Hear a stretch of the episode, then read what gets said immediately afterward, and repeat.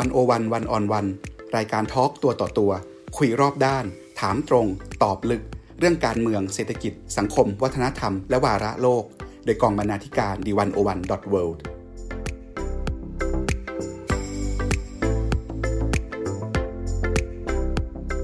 สวัสดีค่ะคุณผู้ฟัง ยินดีต้อนรับเข้าสู่รายการวันโอวันวันออนวันในรูปแบบพอดแคสต์ค่ะ คุณผู้ฟังคะ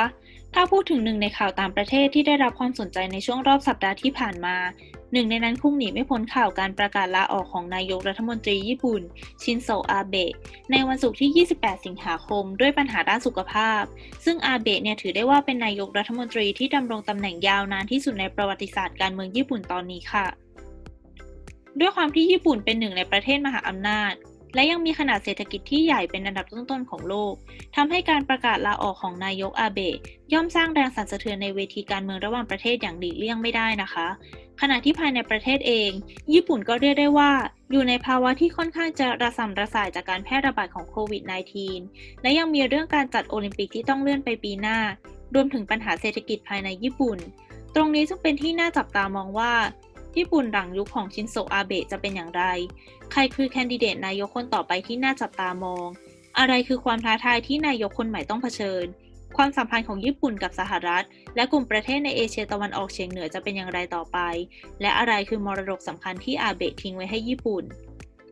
เพื่อตอบคำถามดังกล่าวนะคะ วันนี้ดิฉันอยู่กับรองศาสตราจารย์ ดร กิติ ประเสริฐสุข รองอธิการบดีฝ่ายวิเทศสัมพันธ์ และอาจารย์ประจำคณะรัฐศาสตร์ มหาวิทยาลัยธรรมศาสตร์ค่ะ วันนี้ดิฉันการธีดาภูริวิกรรับหน้าที่ดำเนินรายการค่ะ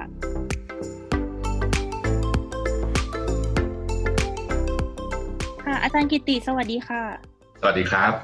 ค่ะ วันนี้ก็อยากชวนอาจารย์คุยเรื่องนายกรัฐมนตรีชินโซอาเบะของญี่ปุ่นนะคะ ที่เพิ่งประกาศลาออกไปเมื่อวันศุกร์ที่ 28 สิงหาคมที่ผ่านมา ว่าการลาออกของอาเบะครั้งนี้เนี่ยมันจะส่งผลกระทบอะไรกับญี่ปุ่นบ้างทั้งในด้านภายในแล้วก็การเมืองภายนอกนะคะ เพราะว่าก่อนอื่นเนี่ยอยากเริ่มจากการชวนอาจารย์คุยก่อนเลยค่ะ ว่าตลอดระยะเวลาที่ชินโซอาเบะดำรงตำแหน่งมาเนี่ยเส้นทางการเมืองของเขาเป็นยังไง คนญี่ปุ่นเนี่ยมองอาเบะยังไง แล้วอาจารย์คิดว่าประวัติศาสตร์เนี่ยจะจดจำอาเบะยังไงคะครับก็ประเด็นประการแรกก็ต้องเข้าใจว่าอาเบะเนี่ยดำรงตำแหน่งครั้งเนี้ยเป็นเป็นรอบที่สองนะครับหลังจากที่รอบแรกเขาดำรงตำแหน่งมาเพียงหนึ่งปี ในช่วงปี 2006-2007 แล้วก็ลาออกด้วยปัญหาสุขภาพปัญหาเดียวกันนี่แหละครับ โรคลำไส้อักเสบนี่แหละ ตอนนั้นก็ยังอายุเรียกว่า 50 กว่าเองยังหนุ่มมากนะครับ แต่เขาก็กลับมาได้อีกรอบหนึ่งในปี 2012 แล้วก็อยู่จนถึงปัจจุบันนะครับ ซึ่งเป็นรอบสองแล้ว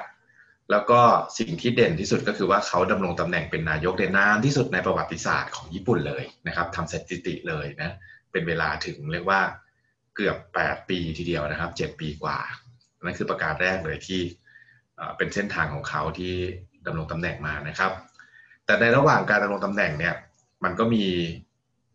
ข้อจดจำความโดดเด่นนะครับ หรือว่าสิ่งที่คนญี่ปุ่นจะจำของอาเบะเนี่ยหลายประการด้วยกัน ประการแรกเลยก็คือ Abenomics นะครับ Abenomics ก็คือการที่เขาพยายามเน้นในการฟื้นฟูเศรษฐกิจอย่างมากเลยนะครับ ด้วยมีมาตรการหลาย ๆ อย่างเพื่อกระตุ้นเศรษฐกิจนะครับ รวมทั้งการนำเรียกว่าพยายามใช้ สุภาพสตรีเนี่ยแรงงานสุภาพสตรีเข้ามาในตลาดแรงงานมากขึ้น ที่เรียกว่า womenomics womenomics เพราะญี่ปุ่นเนี่ยขาดแคลนแรงงาน อันนี้ก็เป็นเป็นสิ่งที่เด่นอันหนึ่งนะครับเพราะฉะนั้นเนี่ยในช่วงอาเบกก็จะมีนโยบายที่เรียกว่าให้สวัสดิการเนี่ยเช่น พ่อบ้านเนี่ยก็สามารถลางานได้เป็นปีเลยนะในการเลี้ยงดูลูกนะครับแล้วก็มาตรการสนับสนุน ครอบครัวหลาย ๆ อย่างที่ที่ออกมารวมทั้งเงินที่ให้สนับสนุนกับการมีมีบุตร คนหนึ่งก็จะได้เงินจำนวนหนึ่งอะไรพวกนี้นะครับส่วนหนึ่งก็แบ่งเบาภาระเพื่อเพื่อทำให้เรื่องการเกิดน้อยในญี่ปุ่นเนี่ยช่วยช่วยแก้ปัญหาตรงนั้น แล้วก็พยายามให้สุภาพสตรีเนี่ยสามารถเข้าสู่ตลาดแรงงานได้มากขึ้นนะครับ ทั้งที่ประเภทเลี้ยงลูกโตแล้ว หรือว่าเลี้ยงลูกยังไม่โตให้สามีไปช่วยอะไรเงี้ยก็มีหลายรูปแบบ นอกจากนั้นก็มีมาตรการกระตุ้นเศรษฐกิจในหลาย ๆ แบบโดยเฉพาะเศรษฐกิจในในในต่างจังหวัดนะครับ เศรษฐกิจในในเขตพื้นที่อื่น ๆ เพื่อสร้างความเรียกว่ากระชุ่มกระชวยให้กับเศรษฐกิจในต่างจังหวัดนะครับ เพราะว่าญี่ปุ่นก็ประสบปัญหาอีกอันหนึ่งก็คือว่า คนจะอยู่ในเมืองเยอะ แล้วในท้องถิ่นต่างจังหวัดเนี่ยคนอยู่น้อยมากอะไรเงี้ยเมืองในต่างจังหวัดมันก็ค่อนข้างซบเซา อะไรของเราเนี่ยครับก็มีมีหลาย ๆ นโยบายออกมาในเรื่องเศรษฐกิจแล้วก็ทำให้เศรษฐกิจเนี่ยก็ก็ฟื้นขึ้นมาได้บ้างนะครับ ตลาดหุ้นก็ขึ้นอะไรเงี้ยก็ก็ถือว่าช่วงที่อาเบะเข้ามาเนี่ย เศรษฐกิจญี่ปุ่นก็ก็ดีกว่าช่วงก่อนหน้านั้น แต่ก็ไม่มากนะครับ เพราะเศรษฐกิจญี่ปุ่นเนี่ยมันโตช้ามาก แต่ก็ดูแล้วก็ดูดีกว่ายุคก่อนๆนะครับ อันนี้ก็นำมาสู่ประเด็นที่สองก็คือว่าอาเบะเป็นมีภาวะผู้นำสูงนะครับ มีภาวะผู้นำสูงอยู่ในตำแหน่งได้นานนะฮะซึ่งก่อนหน้านั้นเนี่ยหลังจากที่อาเบะลาออกเนี่ยหลังจากนั้นเนี่ยนายกญี่ปุ่นเนี่ยเป็นแค่ปีเดียวไม่ถึงปีแล้วเปลี่ยนนายกบ่อยมากเลย เพราะฉะนั้นญี่ปุ่นก็จะมีเรื่องของปัญหาภาวะผู้นำในในรัฐบาลนะครับ ประกอบกับก่อนอาเบะมาเนี่ยคือเป็นพรรคฝ่ายค้านเนี่ยขึ้นมาคือพรรค DPJ Democratic Party of Japan เนี่ยนะครับ ขึ้นมาเป็นนายกไม่ว่าจะเป็นฮัตโตยาม่านะครับ โนดะแล้วก็ คันนะครับ เราจะจำชื่อไม่ได้หรอกที่จริงนะเพราะว่าเปลี่ยนบ่อยเหลือเกิน แล้วรัฐบาลในสมัย DPJ ที่ฝ่ายค้านขึ้นมาเนี่ยก็ไม่ได้แสดงถึง competency หรือว่าความสามารถที่จะบริหารประเทศรวมทั้งการทำงานกับราชการด้วย เพราะว่าเป็นฝ่ายค้านมาโดยตลอดใช่ไหมครับ พอมาเป็นรัฐบาลเนี่ยเหมือนกับกระบวนการทำงานอะไรต่างๆเนี่ยมันเหมือนยังไม่ไม่ลงล็อกไม่ลงตัว ประกอบกับเกิดวิกฤตทรีวันวันวิกฤตสึนามิแผ่นดินไหวในปี 2011 ใช่ไหมครับ ก็ภาวะผู้นำของรัฐนายกในตอนนั้นก็ถูกโจมตีอย่างยิ่งอะไรเงี้ย ก็ทำให้ผู้คนเนี่ยก็หวนกลับมาเลือกพรรค LDP อีก แล้วอาเบกก็เลยกลับมา เพราะฉะนั้นประการที่สองนอกจากอาเบโนมิกแล้วเนี่ยก็คือเรื่องของภาวะผู้นำที่ทำให้เขาเนี่ยดำรงตำแหน่งอยู่ได้ยาวนานนะฮะแล้วเขาประการที่สามสิ่งที่ ผู้คนจะจดจำเขาอันนี้ผมพูดในด้านด้านดีก่อนเนาะมันจะมีด้านไม่ดีไม่ต้องห่วงนะครับ ประการที่สามก็คือเขาสามารถบริหารจัดการความสัมพันธ์กับอเมริกาได้ดี แม้ว่าจะเป็นยุคทรัมป์เนี่ยก็ญี่ปุ่นกับอเมริกาความสัมพันธ์ก็เป็นไปอย่างราบรื่นนะครับ แม้ว่าทรัมป์เนี่ยจะแบบมีออกอาการอย่างที่เราทราบกันดีนะฮะฟาดงวงฟาดงาเรียกร้องนู่นนี่อะไรต่างจากประเทศอื่น ๆ ออกจาก TPP ด้วยข้อตกลงการค้าทางแปซิฟิกอะไรพวกนี้นะ แต่โดยภาพรวมเนี่ยเขาก็ manage ความสัมพันธ์กับกับอเมริกาได้อย่างราบรื่นนะครับ เรื่องฐานทัพเรื่องอะไรต่างก็ไม่ได้มีปัญหาอะไร มากมายไม่เหมือนในยุคยุค DPJ เนี่ย DPJ บอกว่าไม่เอาฐานทัพตรงนั้นตรงนี้เราก็จะมีปัญหากับสหรัฐมากมายนะครับแล้วก็ความสัมพันธ์กับจีนก็ดีขึ้นในช่วงหลัง ดีขึ้นในช่วงหลังแม้ว่าในช่วงแรกก็จะมีความกระท่อนกระแท่นมีความบาดหมางอยู่ ซึ่งมันเป็นมาตั้งแต่ยุค โคอิซึมินะครับนายกโคอิซึมิตั้งแต่ยุคปี 2000 นะครับ มันนานมาแล้ว แต่ก็คือมามาแก้มาปรับความสัมพันธ์ได้เนี่ยในช่วงของอาเบะนะแต่การปรับความสัมพันธ์ได้เนี่ยต้องให้เครดิตทรัมป์ด้วย เพราะทรัมป์เขาก็เรียกว่าฟาดงวงฟาดงาไปทั่วใช่ไหมเทรดบอลเนี่ยไม่ใช่กับจีนอย่างเดียว ชาติอื่นที่เกินดุลก็จะโดนมาตรการบางอย่างด้วยแม้ว่าจะไม่หนักเท่าจีน เพราะฉะนั้นเนี่ยแล้วไอ้ความเขาเรียกอะไร reliable ความน่าเชื่อถือของทรัมป์เนี่ยก็ก็จะน้อยถูกไหมครับเพราะฉะนั้นเนี่ยทางญี่ปุ่นและทางจีนเองก็เลยรู้สึกว่า เราก็ขัดแย้งกันมานานแล้วก็น่าจะหันมาลองดองกันซะหน่อยนะครับ ซึ่งก็ทำให้อาเบะเนี่ยเป็นนายกคนแรกในรอบเกือบ 20 ปีนะที่เดินทางเยือนจีนได้ 20 ปีนานนะ นานนะ เพราะฉะนั้นความสัมพันธ์กับจีนเนี่ยก็ดีขึ้นตั้งแต่ประมาณสองปีที่แล้ว นะปีแล้วไปเยือน ปีนี้ที่จริงสีชิ้นผิงจะมาเยือน มาเยือนญี่ปุ่น แต่พอดีติดโควิด ก็เลยไม่ได้มาเกี่ยวกับอาเซียนของเราเนี่ยอาเบะก็ถือว่ามีบทบาทสำคัญนะครับใน 2 เรื่องครับ เรื่องแรกคือการเดินทางเยือนประเทศอาเซียนเนี่ยในปีแรกที่ดำรงตำแหน่งนะครับในปี 2013 หรือว่า 2556 เนี่ยครบ 10 ประเทศเลยเขาเดินทาง 3 รอบนะครับรอบแรกเนี่ยมาเวียดนาม ไทยอินโด รอบหลังก็สลับสลับกันไปเนี่ยนะแต่ว่า ถือว่าเขาให้ความสำคัญกับอาเซียนอย่างยิ่งครับปีเดียวมาครบทุกประเทศเลย ในขณะที่ผู้นำจีนเนี่ยเรายังไม่เห็นเลยว่าสีจิ้นผิงเนี่ยมาเยือนไทยไม่เคยนะมาเยือนก่อนเป็นประธานาธิบดีใช่นะก็มาเยือนไปเยือนไม่กี่ประเทศไปอินโดนีเซียนะครับไปลาวไปกัมพูชานั่นก็ไม่ได้ไปไหนนะเพราะญี่ปุ่นให้ความสำคัญกับเรามากสองครับอาเบะได้ตั้งกองทุนกองทุนหนึ่งเพื่อเพื่อเพิ่มการแลกเปลี่ยนทางวัฒนธรรมระหว่างญี่ปุ่นกับอาเซียนครับ ทุน Genesis 2.0 อะไรพวกเนี้ย แล้วก็เป็นกองทุนตั้งเขาเรียกว่า Asia Center นะอยู่ภายใต้มูลนิธิญี่ปุ่น Japan Foundation แล้วก็เป็นเงินประมาณสามหมื่นล้านเยนนะครับ ในเวลาเจ็ดปี ตั้งแต่ปี 2014 ถึง 2020 ถึงโตเกียวโอลิมปิกนะเจ็ดปีเนี่ย ให้เงินในการทำกิจกรรมร่วมกัน จัดสัมมนานะครับ จัดกิจกรรมเยาวชน เพื่อแลกเปลี่ยนวัฒนธรรมนะ จัดนิทรรศการนะครับ เชิญเยาวชน อาเซียนไปที่ญี่ปุ่นเยาวชนญี่ปุ่นมาอาเซียนอะไรต่างๆเนี่ยเขาเขาให้ความสำคัญกับอาเซียนมาก อันนี้ก็ถือว่าเป็นมรดกที่สำคัญของอาเบอีกประการหนึ่งครับ เพราะฉะนั้นก็ถือว่าเขาดำเนินนโยบายต่างประเทศได้ได้โอเคอยู่นะครับอันนี้สามประเด็นแล้วประเด็นที่สี่ภาพจำในด้านดีก็คือเรื่องของการที่จะเป็นเจ้าภาพกีฬาโอลิมปิกนี่พวกเราคงคุ้นชินที่เขาไปรับไปรับธงเนาะในการที่จะมาเป็นเจ้าภาพถัดไปที่บราซิล แล้วก็ แต่งตัวเป็นมาริโอมุดท่อไปนะก็เรียกว่าเป็นจะเรียกเป็น Public Diplomacy นะเป็นการทูตสาธารณะที่มันแอปพิลต่อสาธารณชนนะชนเห็นแล้ว โอ้แม่น่ารักนายกญี่ปุ่นนี่น่ารักมี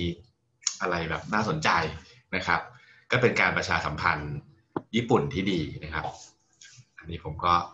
เอาเอาสี่ประการที่ดีก่อนเนาะสี่ประการที่ดี แต่ในเส้นทางการดำรงตำแหน่งมันย่อมมีปัญหาครับ อยู่นานได้มีปัญหา ปัญหาหลักๆเนี่ยมีมีสองเรื่องคือเป็นสแกนดัลหรือว่ากรณีอื้อฉาว กรณีแรกเนี่ยเกิดขึ้นเมื่ออมีเพื่อนเขาครับที่จะคือขออนุญาตพิเศษในการใช้ที่ดินอะไรเงี้ยอยู่ทางแถบคันทรายอะแล้วก็เหมือนกับใช้อำนาจหน้าที่ของทางนายกเนี่ยไปไปบีบให้เขาได้ได้ใบอนุญาตได้เลยมาเนี่ยครับ มันก็เ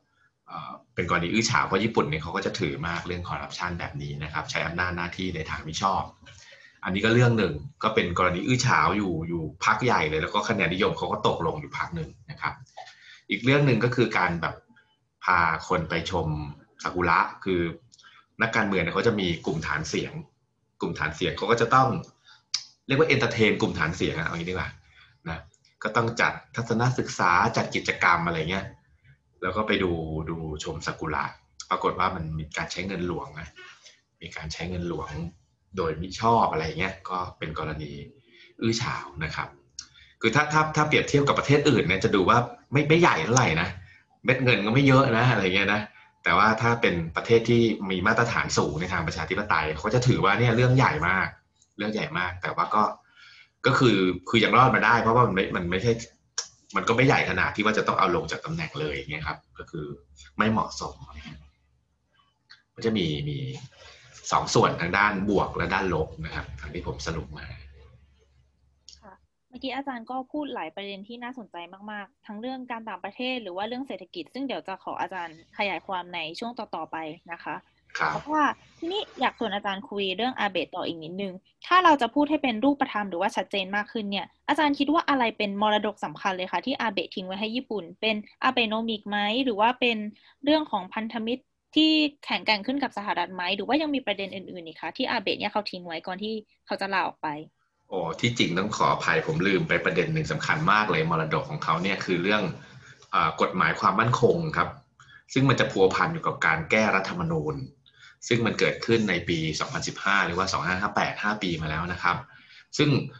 เริ่มต้นจากปรากฏการณ์ก่อนเราได้เห็นคนญี่ปุ่นเนี่ยโอ้โหเรืองแสนนะเป็นหมื่นหมื่นคนเนี่ยออกมาประท้วงนะครับ ไม่ให้รัฐสภาได้มีการออกกฎหมาย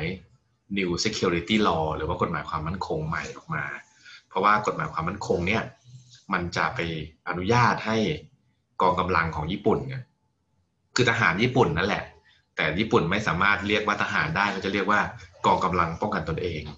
นะครับกองกำลังป้องกันตนเอง Self Defense Force SDF เนี่ยนะ SDF เนี่ยกฎหมาย Security Law ที่ออกมาในปี 2015เนี่ยจะอนุญาตให้ทางญี่ปุ่นเนี่ยสามารถมีบทบาทในด้านความมั่นคงระหว่างประเทศได้มากขึ้นนะครับ ง่ายๆเลยคือเขาเรียกว่า collective self defense นะครับ collective self defense คือการป้องกันร่วมกัน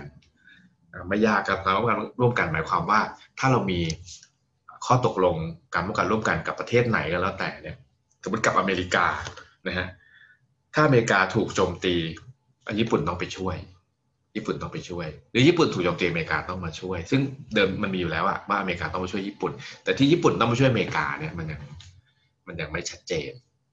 นะแล้วจะช่วยแบบว่าขนส่งโลจิสติก ช่วยคุ้มกันเรือนะครับ นะช่วย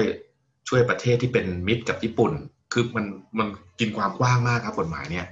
สมมุติว่าจีนมีปัญหากับฟิลิปปินส์ที่ทะเลจีนใต้เนี่ย ถ้าตามกฎหมายเนี่ยญี่ปุ่นส่งคนส่งกำลังกำลังทหารไปช่วยได้ ซึ่งอันนี้คนญี่ปุ่นก็รู้สึกโอ้ยญี่ปุ่นจะเข้าไปพัวพันกับความขัดแย้งระหว่างประเทศมากไป ญี่ปุ่นจะกลับไปสู่เหมือนกับสงครามโลกอีกหรออะไรเงี้ย เข็ดแล้วไม่เอาแล้วนะครับ ก็มีคนญี่ปุ่น เรียกว่าครึ่งครึ่งนะครับ ครึ่งครึ่งที่ไม่เห็นด้วยนะครับ แต่อีกครึ่งหนึ่งที่เห็นด้วยเนี่ยก็คือรู้สึกว่าญี่ปุ่นเนี่ยถูกจำกัดบทบาทมานานแล้ว ซึ่งเป็นแนวคิดของของอาเบะนะครับว่า เอ๊ะทำไมเราเนี่ย เราก็มีทหารอยู่ แต่เราก็ไม่สามารถที่จะมีบทบาทอะไรได้เลย มัน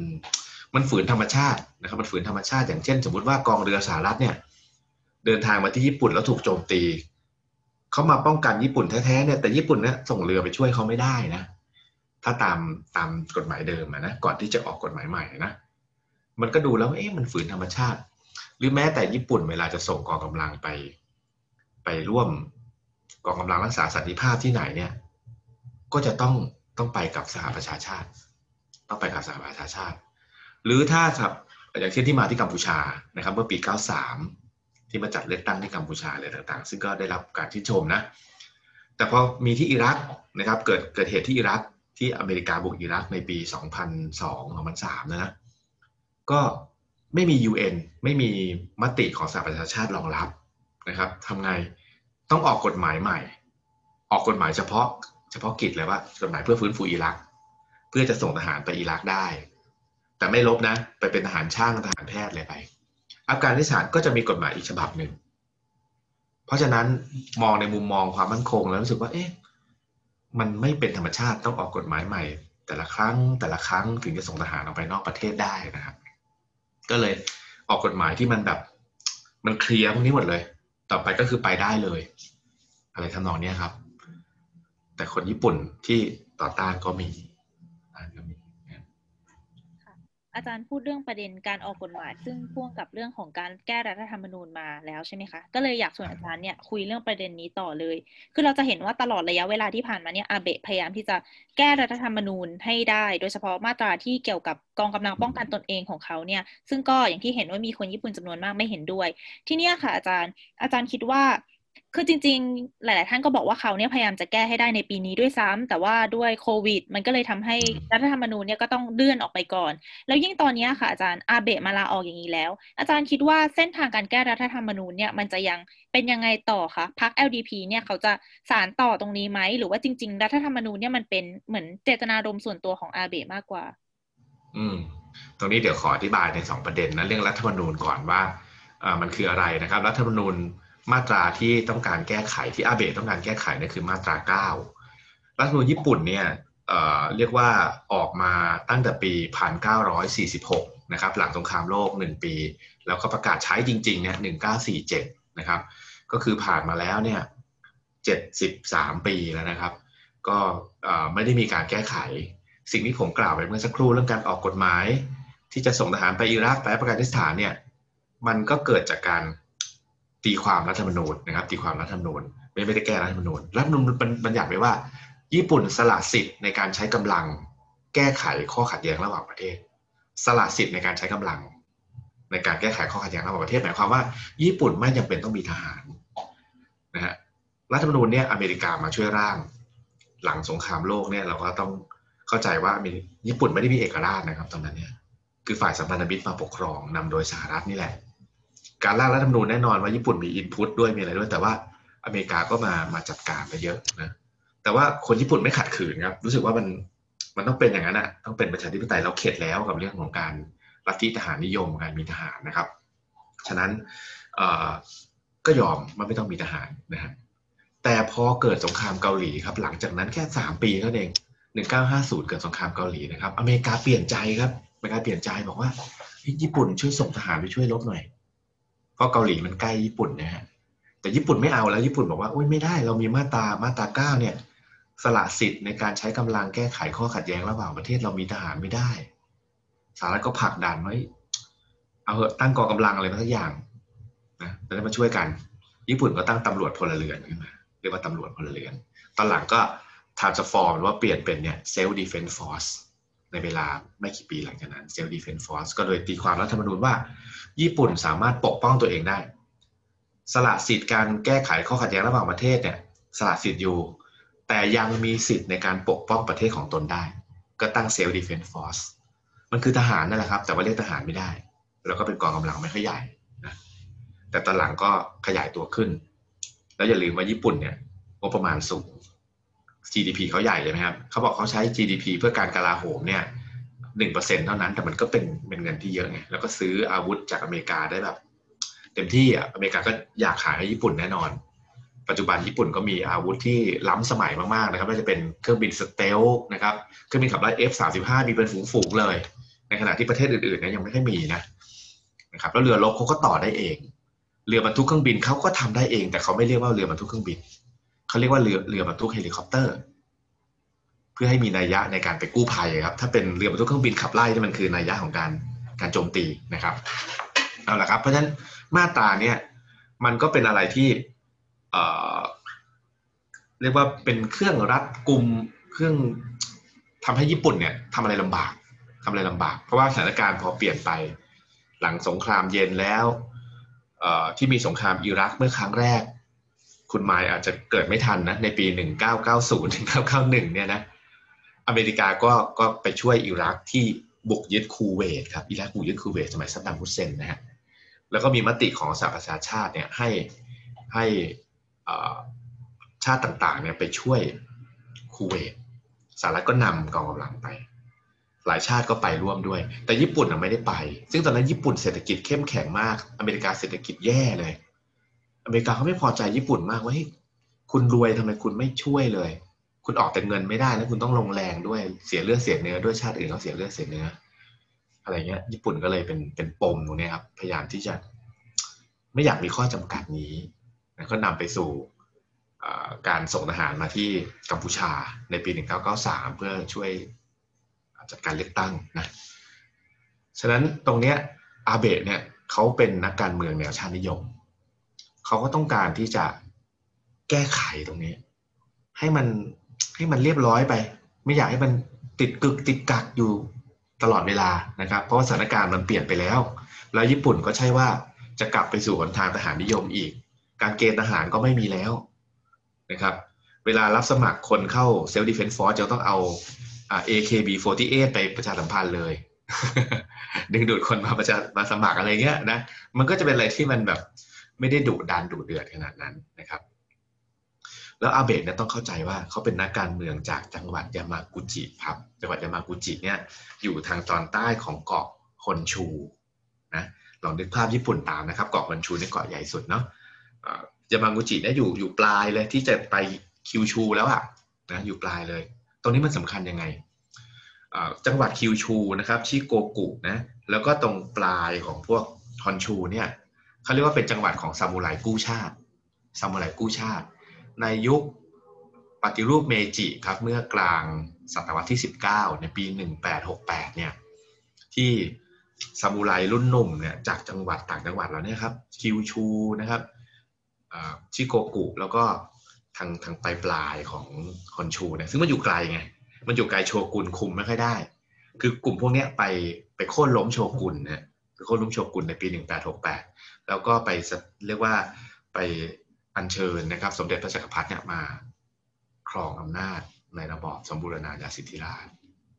ไม่ใช่โชกุนอันนั้นเพราะฉะนั้นเนี่ยเลือดรักชาติเนี่ยจังหวัดแล้วเนี่ยเขาจะแรงมากนะ จังหวัดที่ออกแนวออกแนวอนุรักษ์นิยมแนวขวาเนี่ยทางคิวชูชิโกกุหรือว่า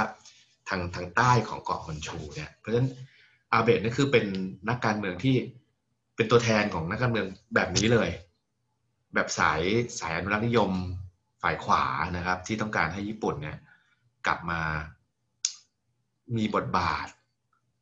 ไม่ไม่ใช่บทบาทเหมือนเดิมนะไม่ใช่แบบว่าโอ้โหจะทำสงครามนะ แต่ว่าแบบรู้สึกว่าต้องให้ญี่ปุ่นเนี่ยมีเกียรติภูมิ ให้สมกับที่เป็นมหาอำนาจทางเศรษฐกิจด้วยครับ อันนี้เพราะฉะนั้นก็จะเป็นเป็น aspiration เป็นแรงบันดาลใจส่วนตัวของอาเบะ อยู่แล้วนะครับ ในเรื่องของการแก้ไขรัฐธรรมนูญเพราะญี่ปุ่นเป็นประเทศที่มันดูแล้วมันปกติ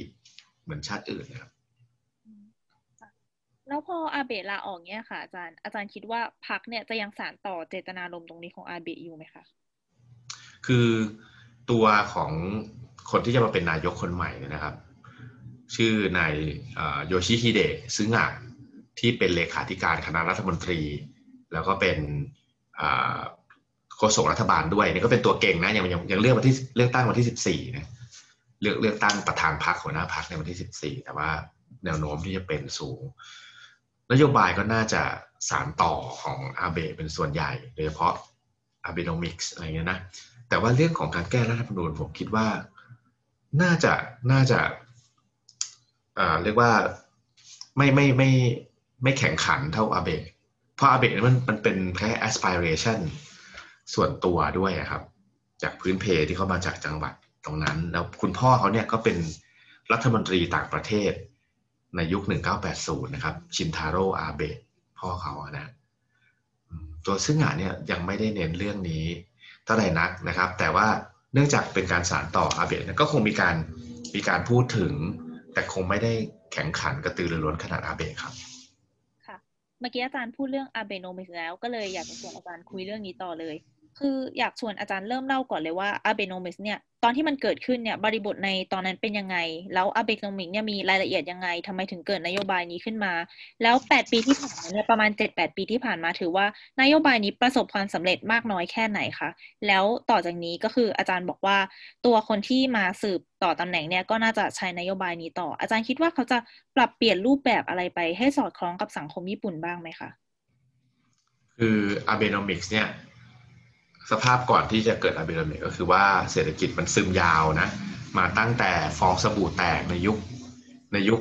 ปี 90 เนี่ยฟองสบู่แตกนานมากเลยนะ 30 ปี แต่เศรษฐกิจยุค 90 เนี่ยมันก็ยังไม่ไม่ถึงขนาดแย่มาก แต่พอ 2000 เนี่ยมันก็จะชัดเจนเลยว่าที่มันมันมันซึมยาว เศรษฐกิจมันซึมยาวนะ มันกระเตื้องขึ้นมาหน่อย ก็ญี่ปุ่นก็จะอย่าลืมว่าญี่ปุ่นมีปัญหาผู้สูงอายุเยอะใช่ไหม เขาจะต้องไปขึ้นภาษี sales tax ครับภาษีผู้บริโภค เหมือนบ้านเราใช้ VAT ใช่ไหมใช้ใช้ภาษีมูลค่าเพิ่ม ที่เหมือนญี่ปุ่นก็ใช้ sales tax ก็คือ ซื้ออะไรก็ต้องเสียภาษี ตอนนี้ขึ้นมาเป็นสิบเปอร์เซ็นต์ละซึ่งช่วงหนึ่งก่อนอาเบมานะ พอเศรษฐกิจดีขึ้น รัฐบาลไปขึ้นภาษีปั๊บเศรษฐกิจตกเลยนะเพราะฉะนั้นสิ่งที่อาเบเขาพยายาม manage อย่างยิ่งเลยเนี่ย คือการขึ้น การขึ้นภาษี sales tax เนี่ยให้มันไม่ไปทำลายเศรษฐกิจที่มันกำลังจะกระเตื้องขึ้นอะไรเงี้ย เพราะฉะนั้นมันจะมีการตัดสินใจหลายครั้งที่จะต้อง delay ออกไปเลื่อนออกไปจนในที่สุดก็ต้องขึ้นอะไรเงี้ยขึ้นมามาหลายขยักนะ ก็ก็ดูแล้วเขาก็ manage ไอการขึ้นภาษีตรงนี้ได้ค่อนข้างดีและแน่นอนมันมีมันมีเรียกว่ากระตุกอยู่แล้วแหละเศรษฐกิจนะแต่ว่าก็ถือว่า พอไปได้ เพราะว่ามันโจทย์มันยากนะ โจทย์ยากมากเลย ก็ให้เศรษฐกิจดีแต่ว่าคุณก็ต้องเก็บภาษีให้ได้เยอะเพื่อไปเอเรียกว่าอุดหนุนผู้สูงอายุไม่ว่าจะเป็นเรื่องบำนาญเรื่องรักษาพยาบาลเรื่องอะไรต่างๆนะครับ สวัสดิการสังคม ก็เรียกว่าเรียกว่า walking on a tightrope ก็คือว่าต้องเดินบนบนเส้นที่ที่ลำบากมากเลยนะแต่ก็ก็พอที่จะ ไปได้อยู่ แล้วก็เรื่องของการพยายาม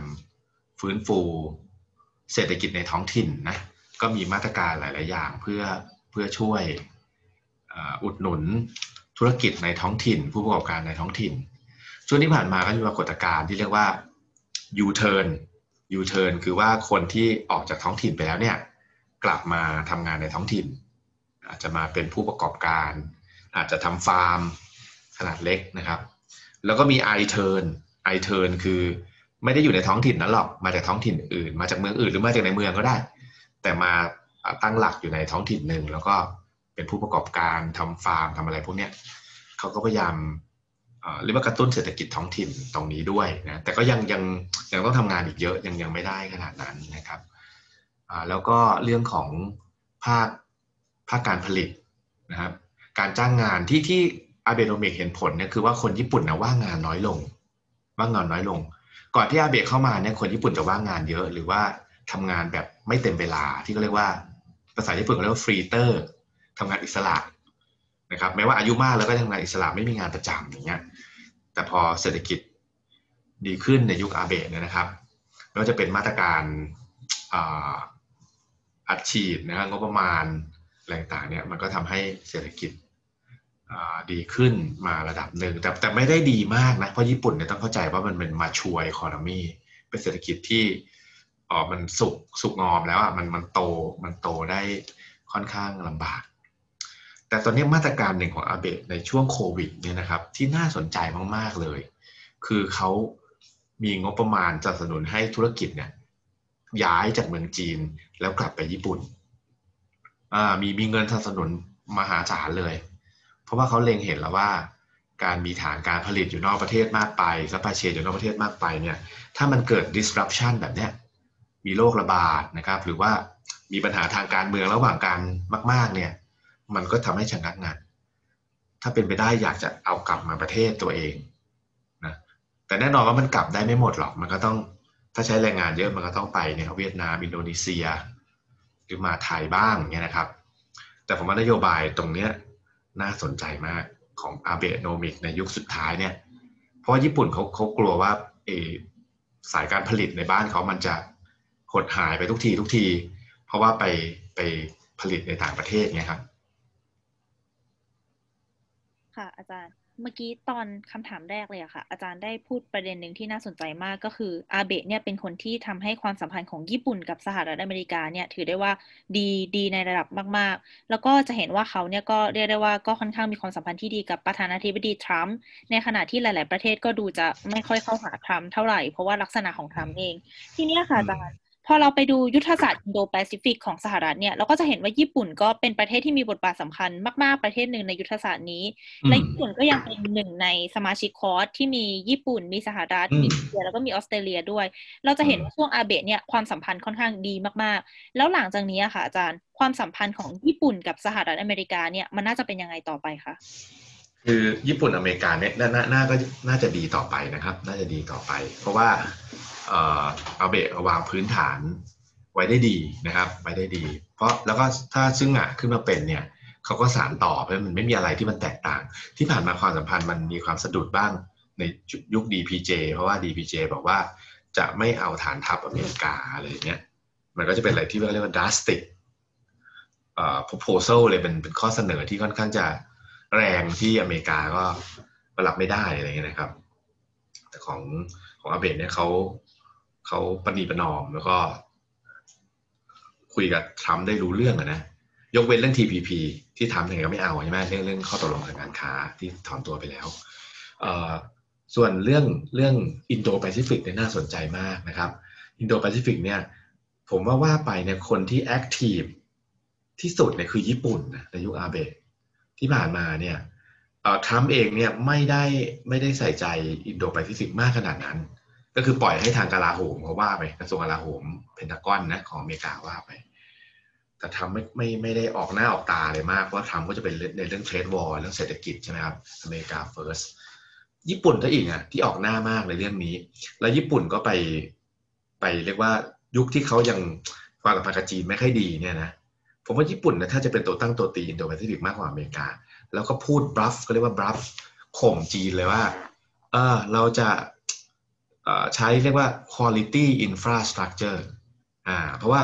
Belt and Road Initiative เนี่ยสายแถบเส้นทางหนึ่งหนึ่งแถบหนึ่งเส้นทาง One Belt One Road ของจีนเนี่ยนะครับเขาจะเน้น infrastructure ใช่ไหมครับเน้นสร้างรถไฟ เน้นสร้างถนนสร้างท่าเรืออะไรต่างๆเนี่ยญี่ปุ่นก็บอกเราก็มี infrastructure เหมือนกันแต่เรา quality infrastructure หมายความว่า infrastructure ที่มีคุณภาพ อันนี้มันหมายความในมุมกลับก็คือ ว่าจีนไม่มีคุณภาพนั่นเองคือเขามาแรงเขามาแรง แล้วเขา Belt and Road อะไรเขาก็ไม่ไม่เอาด้วยเลยว่าความสัมพันธ์ไม่ดีใช่ไหมครับ แต่เมื่อปีที่แล้วหลังจากที่อาเบะไปเยือนจีนได้เนี่ยอาเบะก็บอกเลยว่าเออ Belt and Road เนี่ยเราร่วมมือกันได้นะ เราร่วมมือกันได้ เราไปร่วมมือในประเทศที่สามก็ได้สีจิ้นผิงก็เห็นพ้องต้องกันกับอาเบะนะ ประเทศที่สามที่ว่าเนี่ยผมผมคิดว่าน่าจะหมายถึงประเทศไทย น่าจะหมายถึงประเทศไทย เพราะประเทศไทยเรามีรถไฟระบบจีนแล้วหนึ่งสาย แล้วไทยก็ very keen ว่าอยากจะให้ให้ญี่ปุ่นได้สักสายหนึ่งอะไรเงี้ย แล้วมันพอมาจอยที่กรุงเทพมาจอยที่กรุงเทพมันจะต้องมีการ harmonize ระบบซอฟต์แวร์อะไรต่างๆ เนี่ย ก็น่าจะต้องให้ถ้าถ้าถ้าเส้นทางสายเหนือให้ญี่ปุ่นนะ แต่ยังยังไม่ไม่ไม่ได้ตกลงนะก็ก็น่าจะต้องทำงานร่วมกัน อย่างเงี้ยเป็นต้นที่ญี่ปุ่นกับจีนบอกว่าเราร่วมมือในประเทศที่สามได้ ก็ก็ น่าสนใจมากครับ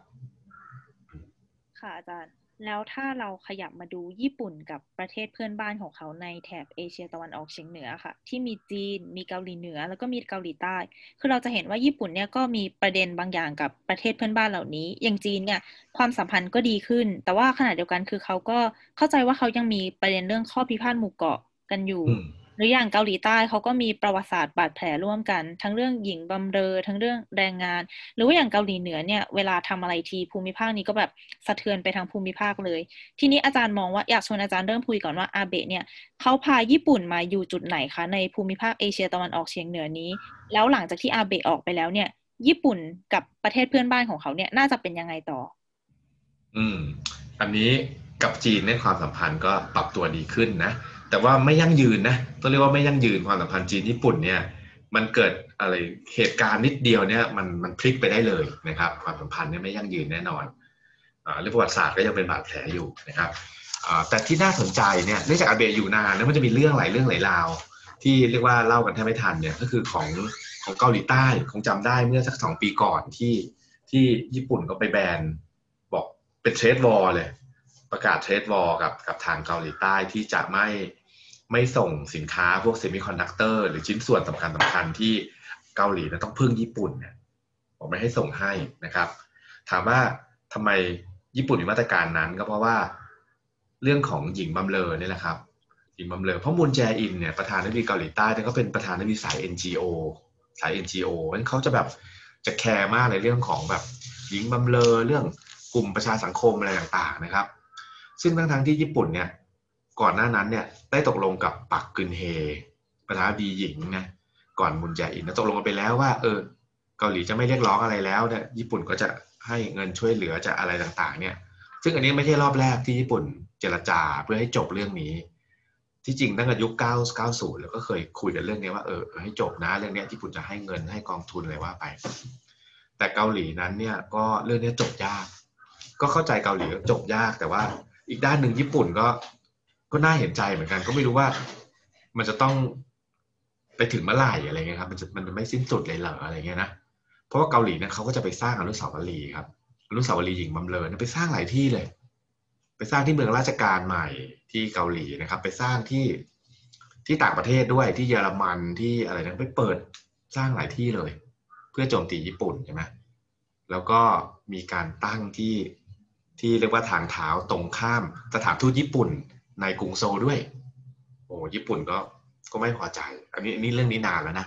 แล้วเขาก็ยังสร้างทยอยสร้างอยู่เรื่อยรัฐบาลเกาหลีก็บอกว่าเขาทำอะไรไม่ได้ มันเป็นเรื่องของ NGO เป็นเรื่องของประชาสังคมเขาเขาทำนะครับ อะไรเงี้ย แต่ญี่ปุ่นก็รู้สึกว่าโอ้โหคุณมา คุณมาตั้งอยู่หน้าสถานทูต ญี่ปุ่นเลยเนี่ยมันมันเกินไปไหมอะไรเงี้ยครับ ที่ผ่านมาก็มีการเรียกทูตกลับอะไรกลับนี่คือกระบวนการนี้มันมันไม่ใช่เพิ่งเกิดนะ มันเกิดก่อนยุคอาเบะแล้วด้วยซ้ำอะไรเงี้ยมันก็เกิดต่อเนื่องมา แต่พอมุนแจอินมาเนี่ย ก็พลิกฟื้นมาอีกทั้งที่ปักกึนเฮตกลงไปแล้วว่าจะจบขอให้เรื่องจบนะมันไม่จบนะคราวนี้ญี่ปุ่นก็เลยรู้สึกว่าเอองั้นก็ทางนี้ก็ต้องตอบโต้บ้างล่ะก็ตอบโต้ด้วยการเรียกว่าระงับการส่งสินค้าชิ้นส่วนที่จำเป็นให้กับเกาหลีใต้ซึ่งเกาหลีใต้ก็ลำบากมาก แต่ตอนนี้ก็ก็ก็คลี่คลายแล้วก็คลี่คลายแล้ว แต่ว่าเราก็จะเห็นว่านายกอาเบะเนี่ยเขาก็มีความแข็งด้วยไงเขาเขาจะต่างจากนายกญี่ปุ่นคนอื่นจะค่อนข้าง อืม จะไม่ค่อยกล้า ในเรื่องประเด็นเรื่องสงครามโลกประเด็นอะไรก็จะค่อนข้างจะโอนอ่อนเพราะรู้สึกว่าญี่ปุ่นมีชนะติดหลังอยู่อะไรเงี้ยครับ แต่อาเบะนี่เขาอย่างที่ผมเรียนไปครับว่าเขา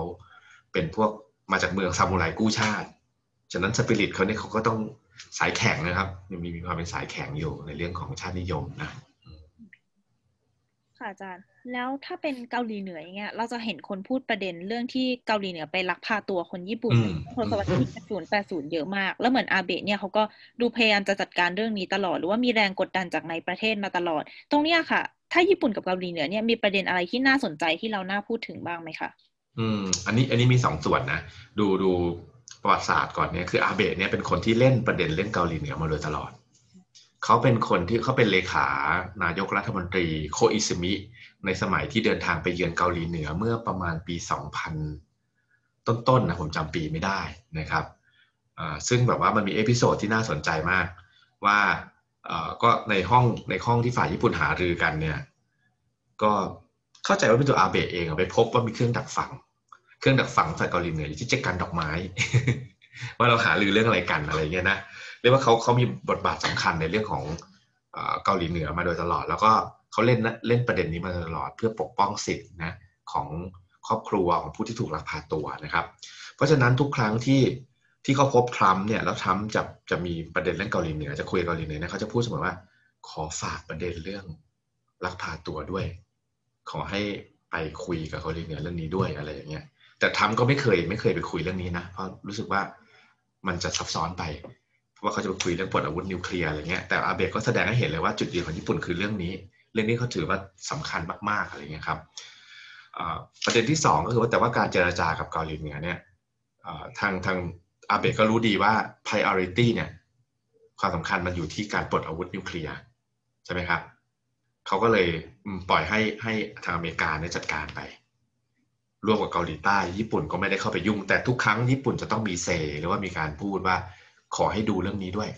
ขอให้อเมริกาช่วยจัดการเรื่องนี้ด้วย ประมาณนั้น อาจารย์ทีนี้จากเรื่องการต่างประเทศเรื่องเศรษฐกิจเนี่ยอยากชวนอาจารย์มาคุยเรื่องการเมืองภายในของญี่ปุ่นกันบ้าง คือพออาเบะประกาศลาออกแล้วเนี่ยหนึ่งในคำถามที่หลาย ๆ คนคงอยากรู้เลยคือ แล้วต่อไปจะเป็นยังไงต่อ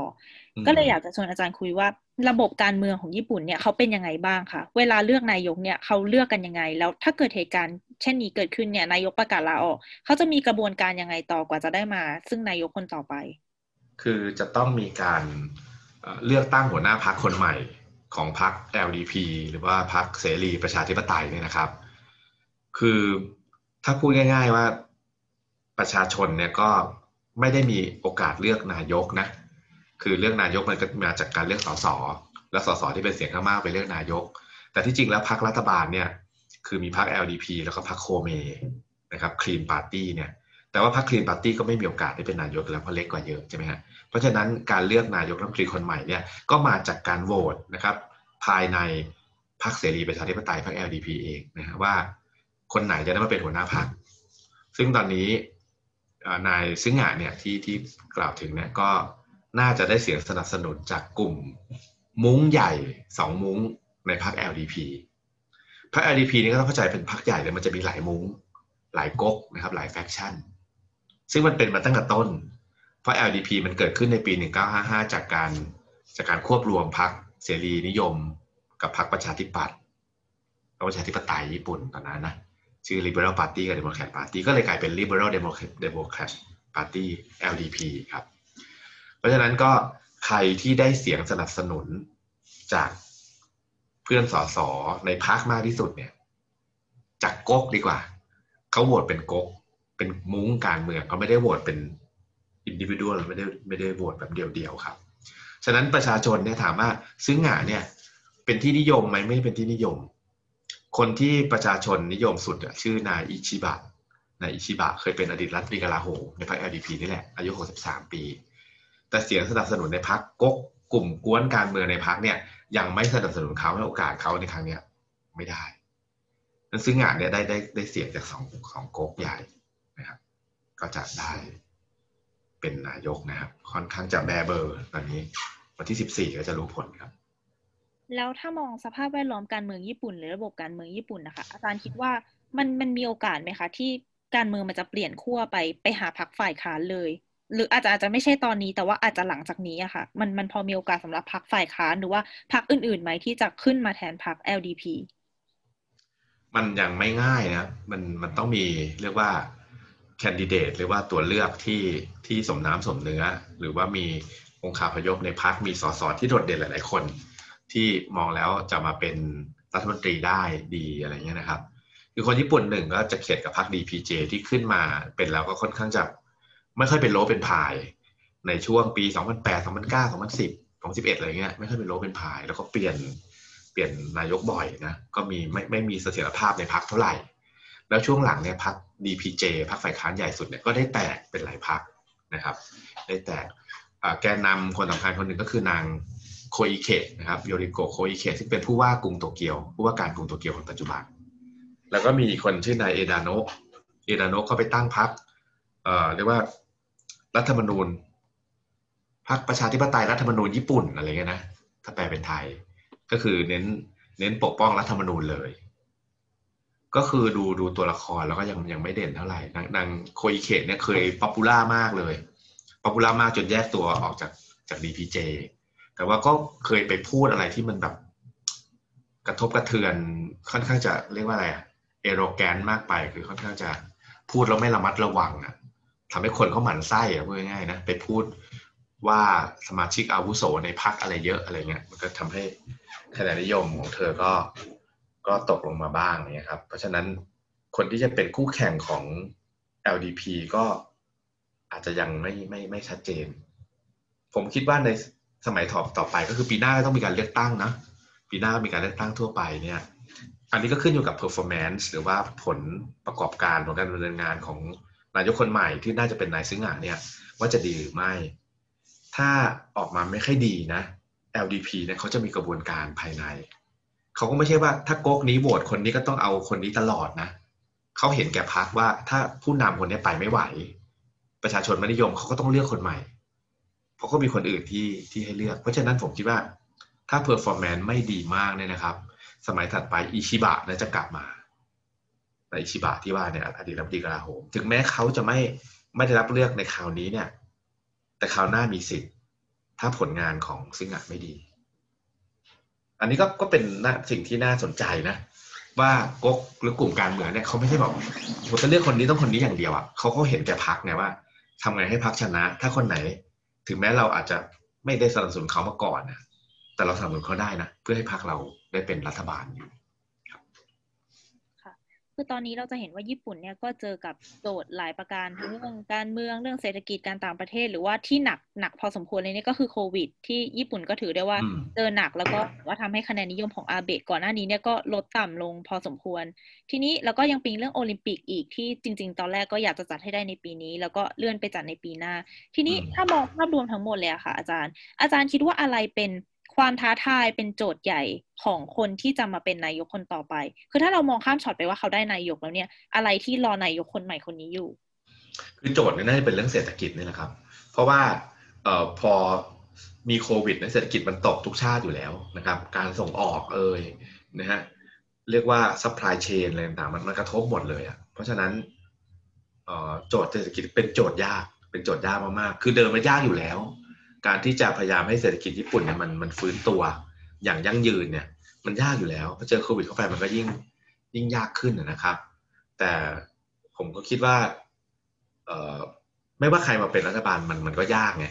ประชาชนก็อาจจะให้ความเข้าใจส่วนหนึ่งให้ความเข้าใจส่วนหนึ่งว่ามันยาก แต่ถ้าเศรษฐกิจมัน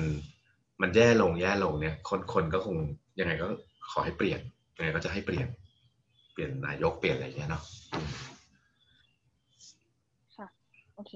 ก็มาถึงคำถามสุดท้ายของเรานะคะ อาจารย์ จากที่คุยกันมาทั้งหมดเนี่ย แล้วจากการที่อาจารย์ได้ก็เป็นคนหนึ่งที่ติดตามเรื่องญี่ปุ่นมาเป็นระยะเวลานานพอสมควร อาจารย์คิดว่าญี่ปุ่นหลังจากยุคอาเบะเนี่ยมันน่าจะเป็นยังไงต่อไปคะถ้ามองในภาพรวมในภาพรวมนะครับ ผมคิดว่าความสัมพันธ์กับอเมริกาก็ก็ยังคงจะดีอยู่ โดยเฉพาะยิ่งถ้าเป็นประธานาธิบดีคนใหม่ ถ้าไม่ใช่ทรัมป์เนี่ย ก็ก็น่าจะคุยกันง่ายขึ้นน่าจะคุยกันง่ายขึ้นนะครับ กับจีนนะครับ ญี่ปุ่นก็คงยังต้องรักษาความสัมพันธ์ที่ดีต่อไปนะครับ ที่ดีต่อไปนะแต่ว่าผมว่าประเด็นหนึ่งที่เราจะต้องให้ความสนใจคือ ความขัดแย้งระหว่างสหรัฐกับจีนเนี่ย คือคนจำนวนไม่น้อยจะมองว่าเอ้ยถ้าทรัมป์ไปเนี่ยมันโวยวายมากเหลือเกินเนี่ยไบเดนมาดูก็สุภาพความสัมพันธ์จีนสหรัฐน่าจะดีขึ้น ผมคิดว่าในเบื้องต้นผู้นำพบการพบการพูดคุยเนี่ยมันดีขึ้นแน่ๆแต่ว่าในโครงสร้างในเชิงโครงสร้างในเชิงภาพรวมเนี่ย มันอาจจะไม่ดีขึ้นมากนะครับ ไม่ดีขึ้นมากเทรดวอลผมก็คิดว่ามันไม่น่าจะไม่น่าจะคลี่คลายตัวไปอย่างรวดเร็ว เพราะว่า perception หรือว่าการรับรู้ของคนอเมริกัน หรือว่าผู้กำหนดนโยบายจนชั้นนำในอเมริกันเนี่ยก็ยังรู้สึกว่าจีนเนี่ยเป็นเป็นภัยคุกคาม ราะฉะนั้นท่าทีที่สหรัฐมีต่อจีนผมว่าก็อาจจะคล้ายๆเดิม คราวนี้มันจะเกี่ยวกับญี่ปุ่นยังไง ผมคิดว่าญี่ปุ่นอเมริกาภายใต้ไบเดนเนี่ยนะครับ คือเขาจะไม่ไม่ลุยกับจีนแบบเดียวต่อเดียว เขาจะหาพันธมิตรในการไปไปเรียกว่ากดดันจีนหรือปิดล้อมจีนมากขึ้น ฉะนั้นตรงเนี้ยก็ก็อาจจะเป็นสิ่งที่ญี่ปุ่นเนี่ยถ้าต้องไปยอมตามสหรัฐมากเนี่ย โอกาสที่ความสัมพันธ์กับจีนจะจะมีปัญหาก็จะจะมีมากขึ้น เพราะฉะนั้นโลกในปีหน้าเนี่ยมันไม่ใช่ว่าทรัมป์ไม่อยู่แล้ว แล้วทุกอย่างมันจะดีมันจะคลี่คลายนะครับ อาจจะไม่เป็นเช่นนั้น เพราะว่าอย่าลืมว่าการที่นโยบายเรียกว่าเผชิญหน้ากับจีนเนี่ยมันเริ่มมาจากโอบามานะไม่ไม่ได้เริ่มไม่ได้เริ่มจากทรัมป์เท่านั้นนะทรัมป์นั้นสารต่อเป็นใช้คนละชื่อนั่นเอง โอบามาก็ใช้นโยบาย pivot to Asia ปักหมุดเอเชีย แล้วมีการเรียกว่าถ่ายกำลังทหารมาทางเอเชียเนี่ยมากขึ้น อันนี้ยุคโอบามาซึ่งทั้งโอบามาเรามองว่าสันติจะตายใช่ไหมดูโอบามาเนี่ยได้รางวัลโนเบลด้วยเลยด้วย แต่ที่จริง ถ้าในเชิงโครงสร้างแล้วมันต้องต้องมองตรงนี้ไงแต่ถ้าถ้าพูดให้ชัดเจนคนที่เริ่มมองจีนเป็นศัตรูนั่นคือจอร์จ W. บุชจอร์จ W. บุชแล้วนโยบายเนี่ยมันก็ต่อเนื่องมาตลอด ทั้งยุคโอบามา ยุคทรัมป์ทรัมป์เปลี่ยนจาก pivot to Asia เป็นอินโดแปซิฟิกเปลี่ยนชื่อแต่เจตนายังเหมือนเดิม คือการคานอำนาจและปิดล้อมจีน ภายใต้ Indo-Pacific Strategy The Quad ออสเตรเลียอินเดียอะไรต่างเพราะฉะนั้นเนี่ยตรงนี้ครับมันก็จะเป็นเป็นจุดสำคัญที่เราต้องดูว่าประธานาธิบดีคนใหม่เนี่ยจะดึงญี่ปุ่นไปร่วมมากน้อยแค่ไหนในการทวงดุลกับจีน ญี่ปุ่นเองก็ต้องรู้ว่า เขาไม่ไม่สามารถไปถ่วงดุลจีนมากขนาดนั้นหลับผลประโยชน์จีนมหาศาลจีนก็อยู่ประเทศเพื่อนบ้านตรงนี้ด้วยอะไรเงี้ยก็อยากจะรักษาความสัมพันธ์ที่ดีกับจีนเอาไว้เพราะญี่ปุ่นก็จะเจอโจทย์โจทย์ยากในเรื่องการต่างประเทศด้วยนะครับในยุคถัดไปครับ ค่ะ และนี่ก็คือพอดแคสต์ญี่ปุ่นหลังยุคชินโซอาเบะกับอาจารย์กิติประเสริฐสุขนะคะ ท่านผู้ฟังที่สนใจสามารถรับฟังพอดแคสต์ของวันโอวันได้ในตอนหน้าค่ะ สำหรับวันนี้อาจารย์กิติและดิฉันลาไปก่อนค่ะ สวัสดีค่ะ